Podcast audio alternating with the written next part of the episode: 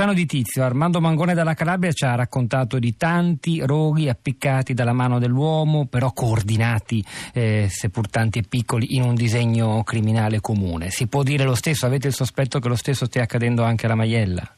L'impressione è sicuramente quella. Sulla Maiella è successo che sul, sul, Monte Morone in particolare, nel Parco della Maiella, è successo che sono scoppiati numeri focolai e sono stati trovati inneschi mentre se ne spegnevano altri. Mm. Quindi c'è una, un cervello dietro tutta questa attività ed è la cosa grave, la cosa che rende difficile l'indagine è che non si capisce il perché, il cui prodes dei latini che ci insegnavano a guardare per capire eh, a chi potesse convenire come, per scoprire il colpevole eh, non si riesce ancora a inquadrare. Ah, un, certo. una, una, spiegazione ve la sarete data. No? Abbiamo capito che la, la, risposta più semplice, che verrebbe più spontanea, è perché si vuole magari poi costruire sui terreni bruciati, non va bene perché ormai la legge lo impedisce.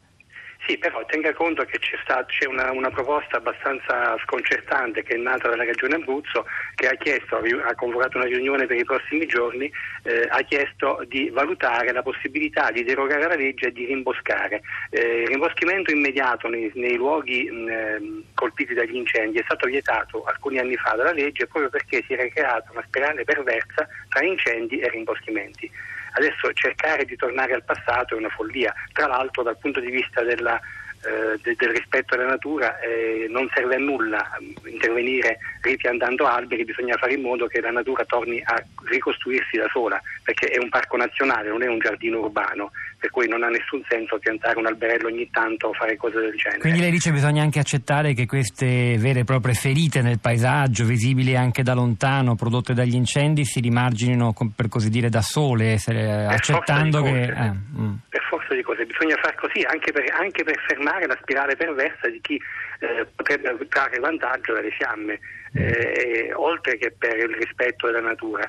Ma ehm, lei chiedeva poco fa, sentivo il signore della Calabria che ha detto delle sì. cose estremamente interessanti, eh, lei si chiedeva perché, si chiedeva come mai le responsabilità.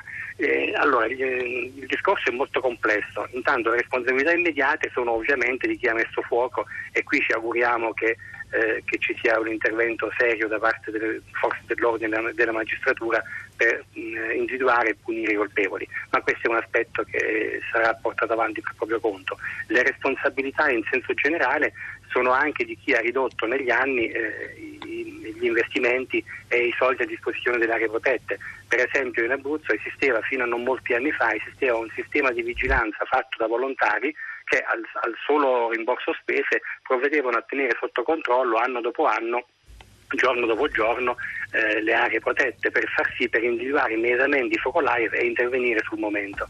Questo non c'è più, non c'è più, è un servizio che è stato eliminato nel tempo e non c'è più in nessun parco nazionale perché? Perché costava troppo, è una follia. Eh, pensiamo a quanto costa adesso intervenire e cercare di spegnere gli incendi. Un'altra, un'altra responsabilità è ormai è palese, è data dalla cattiva gestione. Adesso non voglio criticare di per sé la riforma dell'abolizione del corpo forestale e l'accorpamento dei carabinieri, personalmente la ritengo un'idea sbagliata, ma comunque al di là di questo eh, è stata gestita male perché di colpo eh, delle competenze presenti da anni sono scomparse dal territorio.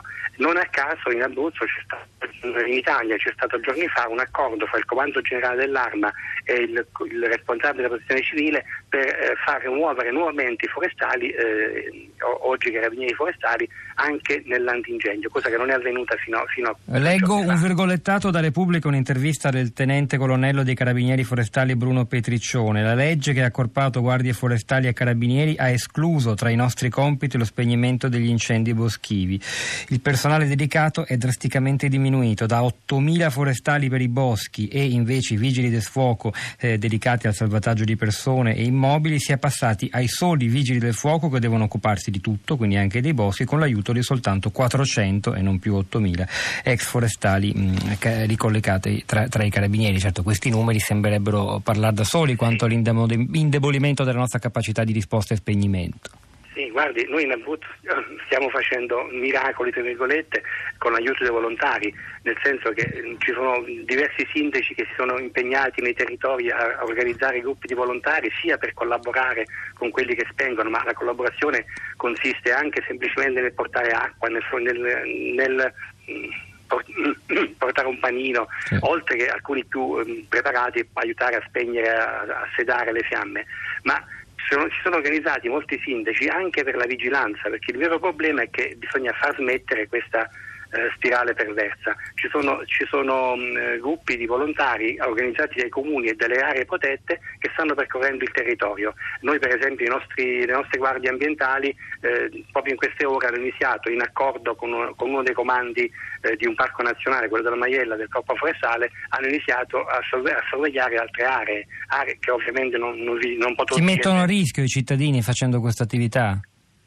I cittadini, se sono in tanti, no, eh, le, nostre guardie sono abituate eh, ovviamente a fare questo tipo di attività, ma non si tratta di intervenire o di... O no, di segnalare, vedere segnalare. e segnalare. Senta, le esatto. faccio un'ultima domanda, lei del WWF in particolare, direi che è la voce migliore per rispondere chiaramente a questa risposta. Le conseguenze sugli animali, il nostro ascoltatore a prima pagina, Roberto, stamattina parlava di una vera e propria strage, soprattutto degli animali che hanno meno capacità, meno velocità per fuggire dai luoghi degli incendi. Sì. Avete qualche eh. stima?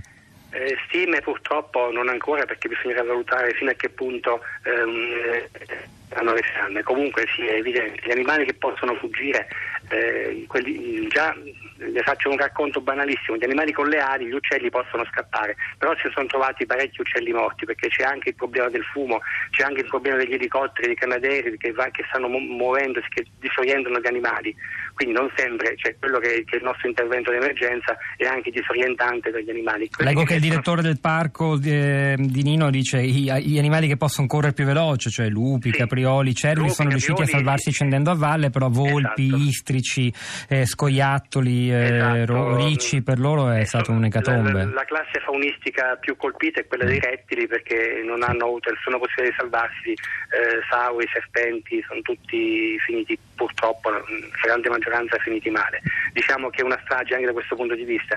Eh, ci sono stati anche dei, dei, dei problemi per animali d'allevamento, in fortuna molte cose sono state scongiurate con gli interventi, de, de, de la, con la buona volontà dei volontari, ma non basta. Noi abbiamo fatto per sabato, abbiamo convocato un sit-in in piazza a Pescara, lontano da, dai roghi, perché eh, non volevamo, eh, questo anche in accordo con le forze dell'ordine, non volevamo andare a intralciare chi sta lavorando per i roghi, eh, ma eh, l'abbiamo fatto a Pescara eh, per sottolineare, per far partecipare gli abruzzesi, per rendere eh, edotti tutti di quello che sta succedendo e per chiedere interventi sia immediati ma soprattutto in prospettiva, perché quello che è successo non debba accadere più, bisogna ripristinare un servizio di prevenzione serissimo e bisogna investire, perché eh, cioè, investire mm, è un investimento eh, in vantaggio, ripeto, quello che si spende per, per impedire l'incendio è infinitamente inferiore a quello che si spende per cercare di spegnere.